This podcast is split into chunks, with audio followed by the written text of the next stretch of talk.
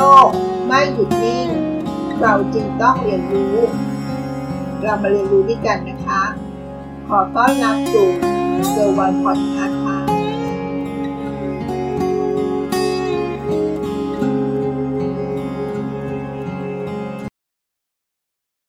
ไข่ชอบเลี้ยงหมา ไข่ชอบเลี้ยงแมว ทาสหมาทาสแมว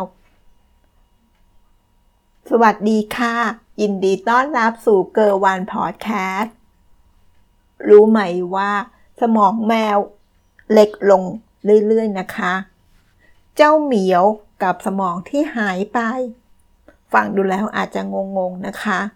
ทางแรกที่เห็นหัวข้อนี้ก็ยังรู้สึกแปลกใจเหมือนกัน แต่ผลเป็นการแต่เป็นผลของการวิจัยนะคะ ที่ชี้ให้เห็นว่า เมื่อเรากลายเป็นทาสแมว เหตุนี้ทำให้สมองแมวนั้นเล็กลงค่ะฟังดูแล้วอาจจะเหลือเชื่อใช่ไหมคะนักวิทยาศาสตร์เขาค้นพบว่าก่อนที่เราจะมีทาสแมวเกิดขึ้น ลองย้อนกลับไปสมัยก่อนนะคะ ที่มนุษย์เราจะนำแมวมาเลี้ยงนั้น สมองของแมวเคยมีขนาดใหญ่กว่านี้ ประมาณช่วง 12,000 ปีที่ผ่านมาค่ะ ตอนนี้สมองของน้องแมว กำลังหดเล็กลงเรื่อยๆนะคะ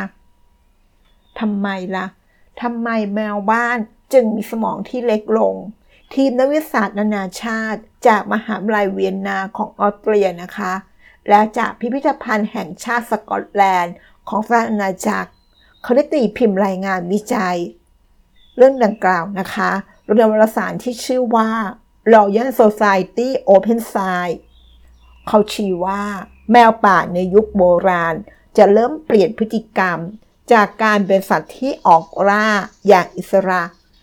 กลายมาเป็นแมวบ้านที่พึ่งพาอาศัยมนุษย์นั้น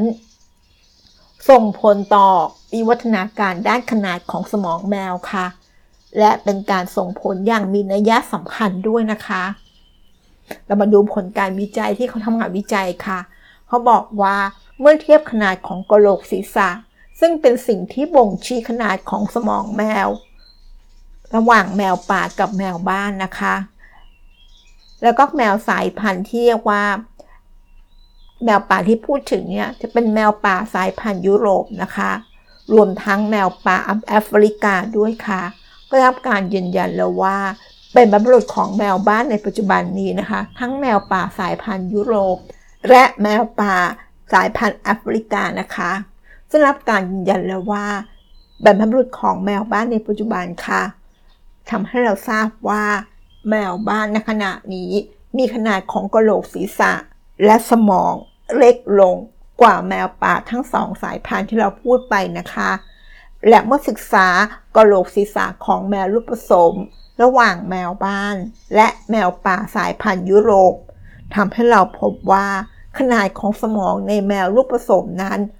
อยู่ในช่วงคาดเฉลี่ย ระหว่างขนาดกระโหลกศีรษะของแมวที่เป็นพ่อแม่พอดีค่ะ ซึ่งเป็นหลักฐานที่บ่งชี้ว่า การที่เราหรือมนุษย์นำแมวมาเลี้ยงไว้ในบ้าน เป็นสาเหตุหนึ่งนะคะ ที่ทำให้สมองแมวมีขนาดที่หดตัวเล็กลงค่ะ การค้นพบล่าสุดนี้ทำให้ยืนยันข้อสันนิษฐานได้ว่า เรื่องของแมวบ้านมีขนาดสมองที่เล็กลง ที่มีการศึกษามาตั้งแต่ช่วงทศวรรษ 1960 ถึง 1970 ว่ามีความถูกต้อง โดยนอกจากกรณีศึกษาของแมวแล้วนะคะ ยังมีการศึกษากับสัตว์เลี้ยงอื่น ๆ อีกหลายชนิด